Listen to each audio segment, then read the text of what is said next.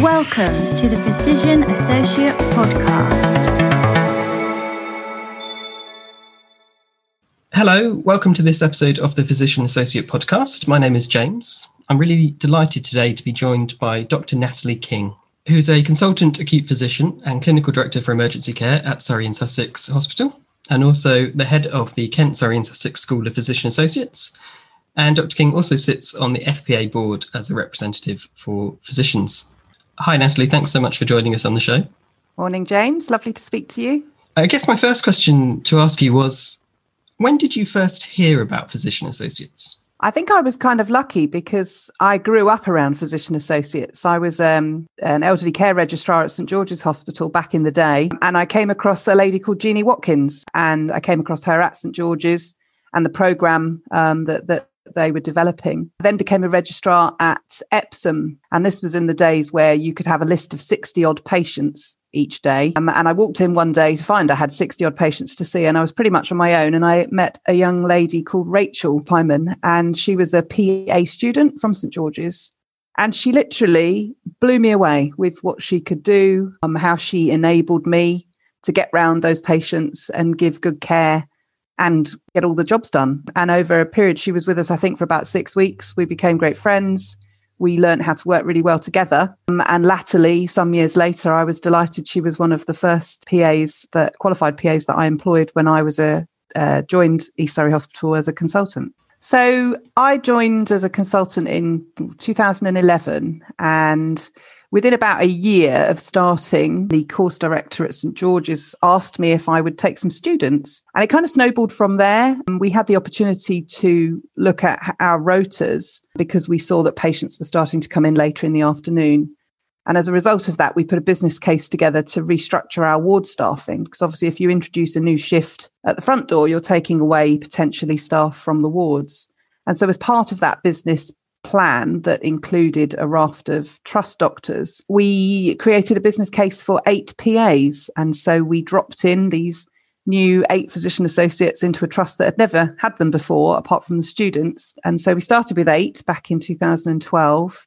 And now we're what 2021, and I think we've got nearly 30, and we've got PAs working in in all of the divisions in women and children's medicine, surgery, and also within the emergency department. I think over time, as we've expanded our numbers, we've been very cautious to do that in a, a, very planned way so that the PAs were supported and developed, you know, to, to become really what they wanted to become, but also realizing what they could do within their departments. And many of whom have have have stayed with us, which has been an absolute delight. You know, to have a member of staff that stays with you for eight years is testament to that staff member, but also in showing us that we were probably getting it right I'm not saying we've got it right all the time, but you know, to look at a PA that started on day one, who's still with us eight years, nine years later, the growth that that PA has gone through, and actually the versatility of the role and how that's developed, been you know probably one of the biggest success stories for us as a trust. And I think that's helped to build our PA army, if you like, up to the numbers that we've got today. I think that the growth is really important. And I think there's always strength in numbers. One of the things I always advise when I talk to employers across the UK is, you know, if you're going to just dabble and have one or two, you're probably not creating an environment where that PA will want to stay. I think you have to develop, uh, get to a number where you've got a critical mass, where they have some influence and are able to self determine, if you like, and have that peer to peer support, which I think is really important. But I'd also caution any employers around expanding too rapidly I mean, I have seen some trusts that have gone to, you know, naught to 60 in a year. And that's really difficult because you've often brought the PAs in with perhaps not the right support structures or governance behind it. And I think that that for me was a risk um, that that we didn't want to take. We really wanted to do it in a much more planned fashion. So, although we are a big employer of PAs, we've we've done that over a longer period of time, and really appreciating you know, and understanding the role better to, to absolutely get the best from the PA and also give the best back in return. That leads me on to one of the next questions I had. Um, as an organisation, what processes or steps did you have to put in place to help establish those PAs and, and make it a success? So I think when you when you look back to 2012, obviously at that time there were probably you know only 150 or so PAs in the country. So understandably, most organisations were quite anxious about what that new role would be, how it would fit in, uh, and then the more kind of governance aspects around the supervision, what that looks like, who takes the responsibility for the PA when they're working. So I think we were really lucky, number one, that we had a very inclusive executive team. So my chief executive, Michael Wilson, is who's also the executive sponsor for the School of PAs, you know, really had a good vision about what alternative roles and new roles could do um, within teams because you know, as as all of us know a lot of the jobs that doctors do doesn't need a doctor to do it. It needs a skill set and it really doesn't matter what the title is. Patients really don't mind at all. But we had to be mindful that introducing a new role can create anxiety particularly amongst staff members. I remember uh, nurse practitioners particularly feeling quite anxious about the pa coming in and taking over their their role and one of them asking me if they'd need to retrain to become a PA and I it, it hmm. took some time for them to appreciate that the role's slightly different. So we had to think about that kind of groundwork, what we had to do in advance. We did quite a lot of PR um, in talking to the existing staff about why we were bringing PAs in. A lot of what you you read over time is around sometimes junior doctors' hesitancy around PAs, you know, taking roles that would have been for doctors and what we had to be really clear about was that we weren't replacing a doctor with a PA, we were adding a PA to a team, which did expand the numbers, if you like, but it also widened the access for patients to care. So we did a lot of positive PR work around what, what PAs were there to do and how they work within the team. We wanted to be really clear to the to the PAs coming in what we expected of them, and what we would allow them to do what we wouldn't allow them to do for their own safety and their own so that they were kept within their their competencies and didn't feel the need to be pushed or step out of them. But we also wanted to make make it clear for the other staff members you know this is what a PA can do this is what they can't do. And then over time we've then started to say well let's think now about what the PA could do um, rather than focusing on the things that that they can't. So we wrote a blueprint governance policy which really covered those aspects. You know, when you work in a big trust, you've got millions and millions of different policies floating around, and we couldn't adapt each one to incorporate what you know how that would affect a PA's working.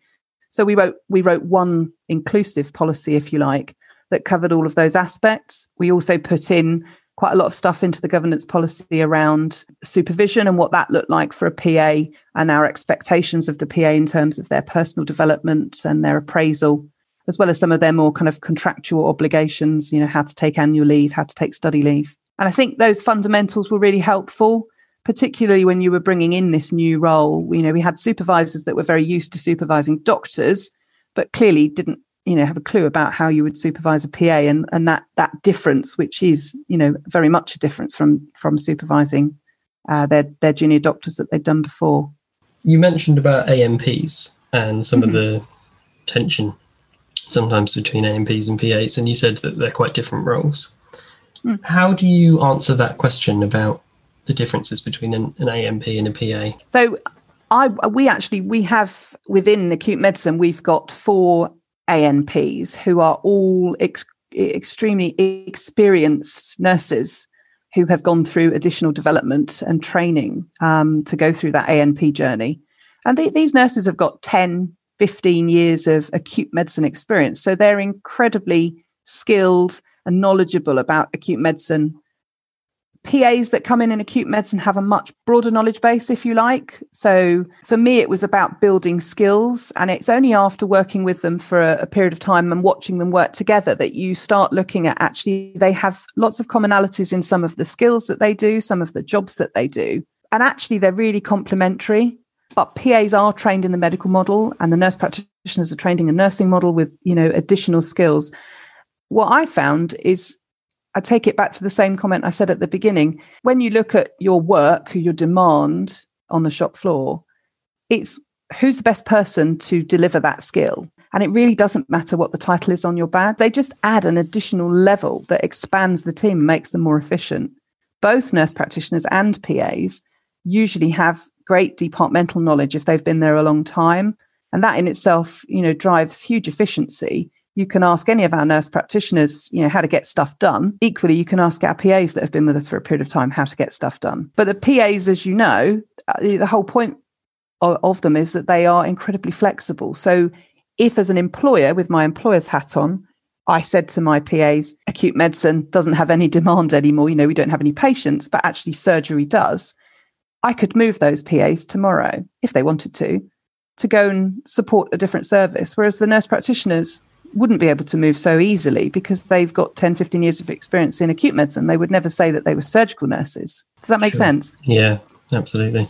For me, it's all about skill mix. It's not about who you are, it's about the skills you bring to the table and what you can do for the patients. There's a lot to be said about uh, PAs really being ambassadors for their profession and, and taking every opportunity to tell patients because it is the missing piece. I, I get lots of positive compliments from patients, you know, saying that they saw Dr. Rob yesterday, for example, and it wasn't Dr. Rob, it was PA Rob.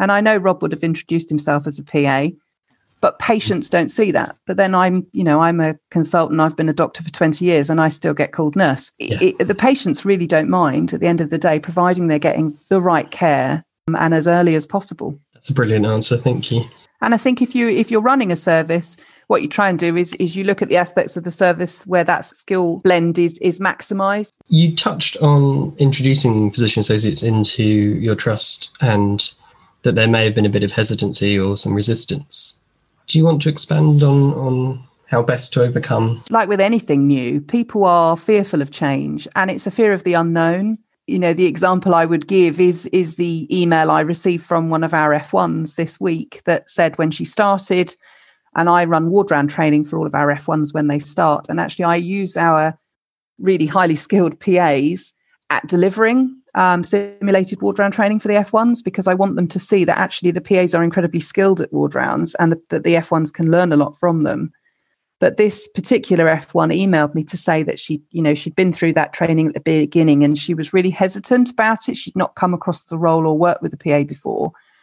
And she was quite anxious about what that would look like on a ward. And she sent me a really long email to really highlight how her view has completely changed by working with a PA. And I think you can do all of the groundwork and the PR, and you can tell people this is what the PAs are here to do, this is how they're going to help you. But actually, the proof is really only in the pudding once you work with them and you really see, wow, they are making my life so much easier. That, that that's really when you're going to change the hearts and minds. You can do all the prep work you like, which does help and absolutely is imperative to do. But the PAs are really vital in in in bringing those hearts and minds round and i know it probably gets quite tiring for pas and i i see it on twitter all the time with pas saying you know i've gone into a, a new f1's coming in i have to go through the whole thing again talking to them about what i do but that's how they're going to build their own brand you know that's how they become those ambassadors it's what i say to the students when they come on placement with us this is your best job interview because you're going to spend the next six weeks with us and you're going to show those that don't yet fully buy into the concept actually you're going to blow them away. Um, one of the things that we did about two years ago is that we put a PA on weekends as additional duties. So our, our PAs in medicine largely don't don't work weekends because we employed them to work weekdays to offer that continuity.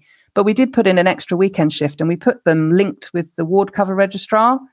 Um, the ward cover registrar job is usually really hard work. Um, it's just one patient after another. It's a list of ward jobs, reviews, discharges. And there's a lot of that process and work that doesn't require, you know, a highly experienced medical registrar to do it.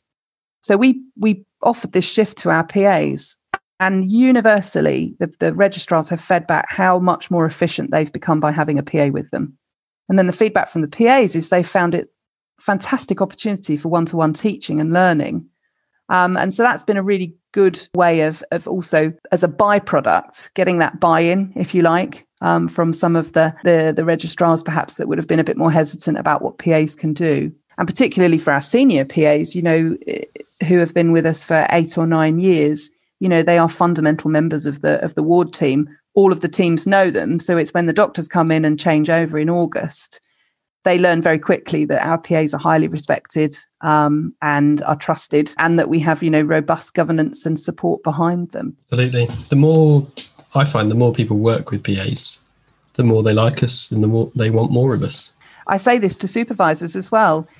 For a supervisor and PA, that relationship absolutely is vital. You have to get on, and I think it's just about making sure that people are aware of that and that you shouldn't form your opinions based on one individual if PAs are out there working at the moment and not getting that supervision, what do you think they should do about it?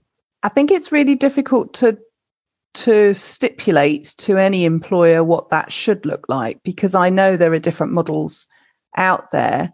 I mean, in terms of your FPA registration, and I mean that will change when we have regulation with the GMC, but in terms of your your managed voluntary register, you have to have a named supervisor. So for appraisal purposes, you need somebody who is there to support your development. That might be your supervisor, it might not be. So for doctors, my appraiser is not my line manager and it's not somebody who is a mentor to me. It's a it's a someone who's been trained in appraisal. And I also have a line manager. For PAs, so I'll give the, the example at our trust, which is slightly different. So historically, when we first started with PAs, I was the sort of self-nominated PA champion. So I looked after kind of the, the general interests of the eight PAs that we employed. Because they sat within my budget line, I was also the line manager. And for me, that felt slightly wrong because if I had to manage someone's performance, you know, and uh, worst case scenario, someone was performing badly, that would be for me a conflict because I'm there to develop them, but I also would need to be able to performance manage someone. It's for me it's a hybrid. It's not an educational supervisor. It's not a clinical supervisor. It's a combination of both but it's also partly a mentor and it's also partly a coach. You know we i, I use the analogy about a, a roadmap and a guide. You know the, the pa has the map my my job as a supervisor is to be the guide to show them which way round and open up opportunities for the pa and is that built into that consultant's job, job plan? No not really because i'm asked that all the time uh, uh, as a supervisor. People say to me, well, how, how long do you need in your job plan to supervise a PA? And it's not the same as educational supervision where you get given, you know, one, uh, one hour a week per educational trainee you have. I don't sit down with um, my PA for an hour every week. What I probably do is text her three or four times a day, um, catch her in the corridor, we go and have a coffee because it's a much more informal relationship. It isn't that line management. That's why it's different. If your super, yeah. your supervisor becomes, you become a collaboration, if you like, um, and so it's a much more informal arrangement rather than the the kind of supervisor meetings where you sit down and look at objectives, and also say, you know, appreciate their skill mix, what they've background they may have. You know, so many of our PAs historically have come from industry outside of the NHS that have huge skill set that they can bring to the table, but people don't ask them you know. Shall we? Shall I ask you about how you've noticed PAs expanding and the success that it's been at SASH, um, and what you've yeah. noticed having the unique opportunity, I guess, of having had PAs in an organisation for a longer yeah. period of time than most others. One of the most commonly asked questions of me is about PA development, what that looks like, what career progression is. Um, and there's lots of conversation, isn't there, around um, what career progression looks like for PAs. And I think it will vary dependent on the individual, and it should vary dependent on the individual. We've noticed a kind of different ways that PAs have developed at SASH. So I'll give you a few examples which might help. So some uh, our original eight PAs were employed as permanent members of staff within their department. So many of those that have stayed within their department have acquired huge specialist knowledge within their area. So, Dan, he won't mind me mentioning him, he's worked in respiratory medicine since he started with us. And with his relationship with his supervising consultants, his area of interest, his area of expertise has developed very much as a mirror of what his supervisors are interested in. So, Dan has worked with someone with an interest in pulmonary hypertension, and therefore Dan, mirroring that, has also learned a huge amount about pulmonary hypertension, far more than I'll ever know. Um, he's also, you know, very competent in pleural drains, practical procedures that were outside of what you would say is the, you know, the, the standard uh, practical skills that PAs would do. One thing I've noticed more recently is for some of those more senior PAs who have got many years of experience, is that if you expect them to still be doing all of the same ward level duties all of the time, that can become quite boring, quite monotonous. And actually, the challenge there is how do you allow them to be more autonomous but still fulfill the role that they were employed to do. Because obviously, a PA role is not a training role, a PA role is a service role. So, how do you make sure you're meeting what you need as a service with your PAs, but also ensuring that they've still got room to grow? Uh, and that really is what led to us thinking about split roles. So, we know, don't we, that, that PAs working in general practice historically, they've they've felt fearful of doing that uh, in the early years after qualification because they didn't feel quite ready for it. And it can be quite isolating, but because you do have more time where you're working more autonomously on your own.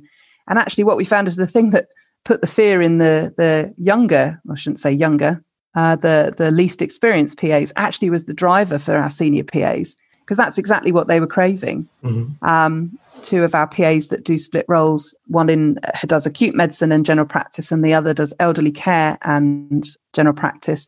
That's been an absolute win for us.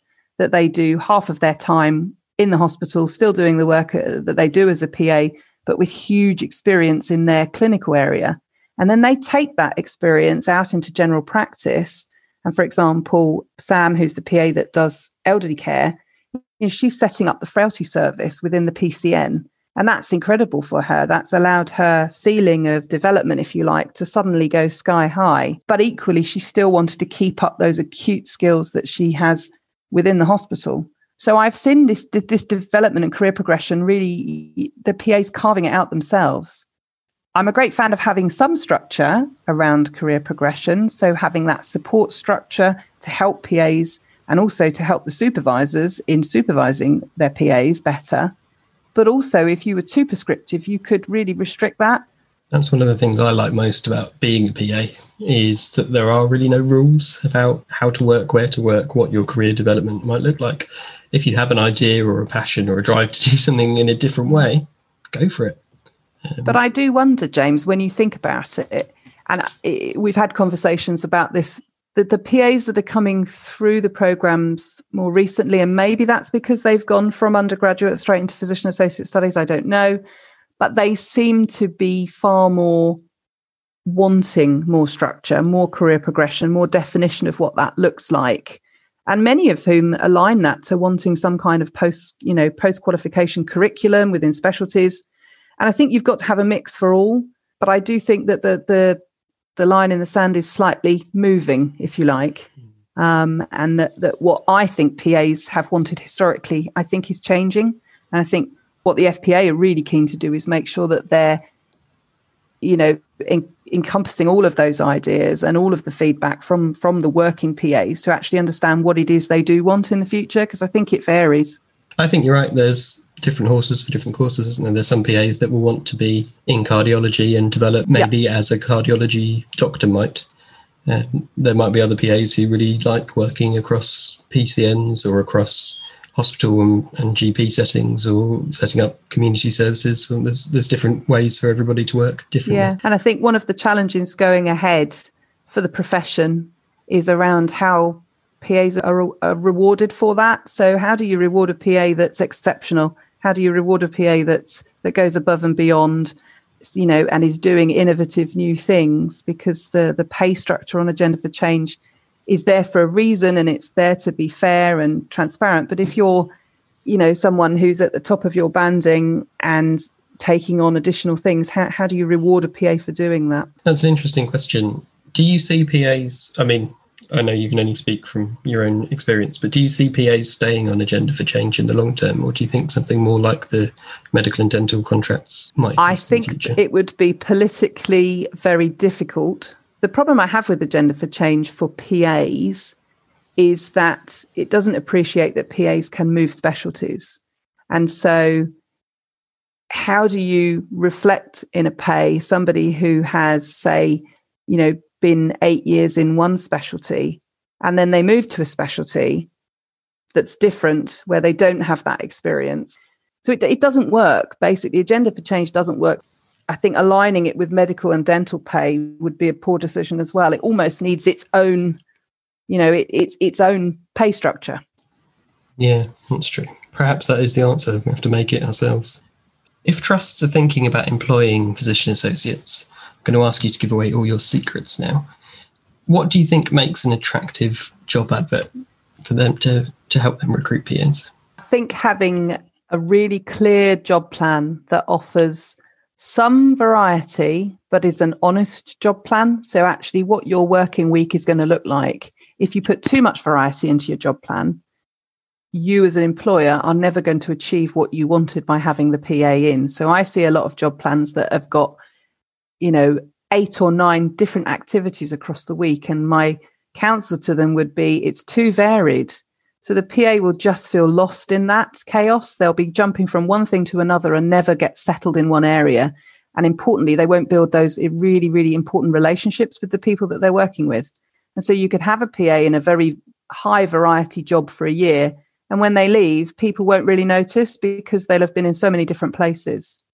You need variety to allow development, and you need variety if you want to retain a PA for a long time so that they have that opportunity to do something different, not be on ward rounds. You know, I'm talking from a secondary care perspective, but not be on ward rounds Monday to Friday and just doing jobs every day. That's also not going to keep your PA. But if you put too much into it, your PA will just get lost. The advert itself really should make it clear what your expectations are for the PA.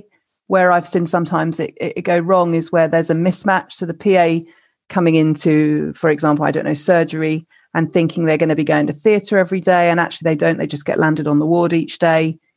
Making sure that what you're promising and you're offering the PA is actually what you can deliver as an employer. Balancing that with the needs of actually what you are employing them for. That's excellent. Thank you. Where would you point um, people who've been listening to this podcast for further sources of information and to find out a bit more? So there's there's lots of information available on the FPA website. There's also an employer's guide within there, and also documentation around appraisal and what that looks like for PA. It's based very much on a doctor style medical appraisal. There's also the KSS School of Physician Associates website. Uh, within there, got lots of resources and also some videos where we talk about different aspects of employing and supervising PAs. So I would certainly, slightly biasedly, point you to those those sources. Absolutely. I can vouch for how useful those resources have been. And also speaking to your local physician associate ambassador with your Health Education England regional office can also yep. help link you in across primary care or secondary care um, to find out a bit more about PAs locally. Yes, absolutely. And there's a whole network across the UK of PA ambassadors. And we know, certainly within KSS, we've got two PAAs, one of which focuses on secondary care and the other primary care. So, yeah, that's also a fantastic personal link that you can build a relationship with a PA working in your region to help support support you in bringing PAs. Brilliant. For so long, so many people have focused on the restrictions on PA's practice in terms of ordering X-rays and and prescribing, both of which have never been for me any kind of problem in applying their role in the workplace. We certainly have very clear and robust mechanisms of of how we avoid circumstances where PAs feel that they may have to step outside of their competence, which they don't. But I think having validation from the GMC that the PAs are a recognized, you know, highly respected profession, I think is really important for the PAs themselves. Yes, GMC regulation will alter in terms of PAs accountability in the longer term, but I think most PAs are accountable for their own practice anyway uh, I think having the GMC support structures around it will be really important for, for the PA professional growth. I think that the profession itself, once it has that underpinning, will have a lot more um, validity in the workplace. And I think it will also encourage more employers to think about PAs just by having that that branding, if you like. There's a huge amount of work that the GMC are putting into what that framework is for PAs, what that will look like, how that will affect um, recertification, um, and very much align that with the same principles of good medical practice that that I signed up to um, uh, when I, you know, when I joined the GMC register. And I think all of those things will ultimately really give assurance that the care that PAs provide to patients is safe and it's effective and that it is, you know, meeting all of those requirements that the GMC put on on their members uh, to ensure that they are safe practitioners. Is there any work that you would advise trusts need to be thinking about doing now ahead of GMC regulation? Oh, absolutely. I think that ensuring that you've got uh, a robust governance around the PAs uh, in terms of setting it very clearly what they can and can't do, um, and also ensuring that you've got an appraisal process set up for the PAs uh, will be really important in supporting your PAs to be able to provide the evidence they do to maintain their GMC registration. Um, I also think, as part of that appraisal process, it's really important to check that all of your PAs are still on the managed voluntary register, because historically we have found, not personally, but I have heard of stories where PAs have joined the MVR as part of their contractual employment, but it's not checked each year. Um, and as it is a voluntary registry currently, uh, currently that some PAs haven't renewed their registration, which will make it much more difficult for them or more challenging uh, for them to automatically move over to the GMC registration when it's open. Thanks, Dr. King. I guess my last question would be around if people have heard the episode, are you happy for them to get in touch with you? Absolutely. Um, you're very welcome to email the KSS School of PAs. If you look on our website, if you Google KSS School of PAs, there's an email address that you can contact. Uh, and both myself and Joe Piper, who's our program manager for the school, and Michelle Chapman, who's our lead PA for Kent Surrey and Sussex School of PAs, uh, we all have access to that. So we would be very happy to uh, help provide any advice or answer any questions if we can. Perfect, thank you. And I'll leave a link to the KSS website in the show notes for the podcast episode so people can find it there. Thanks so much for joining us. You're welcome. been great fun. Thanks for listening to the Physician Associate Podcast.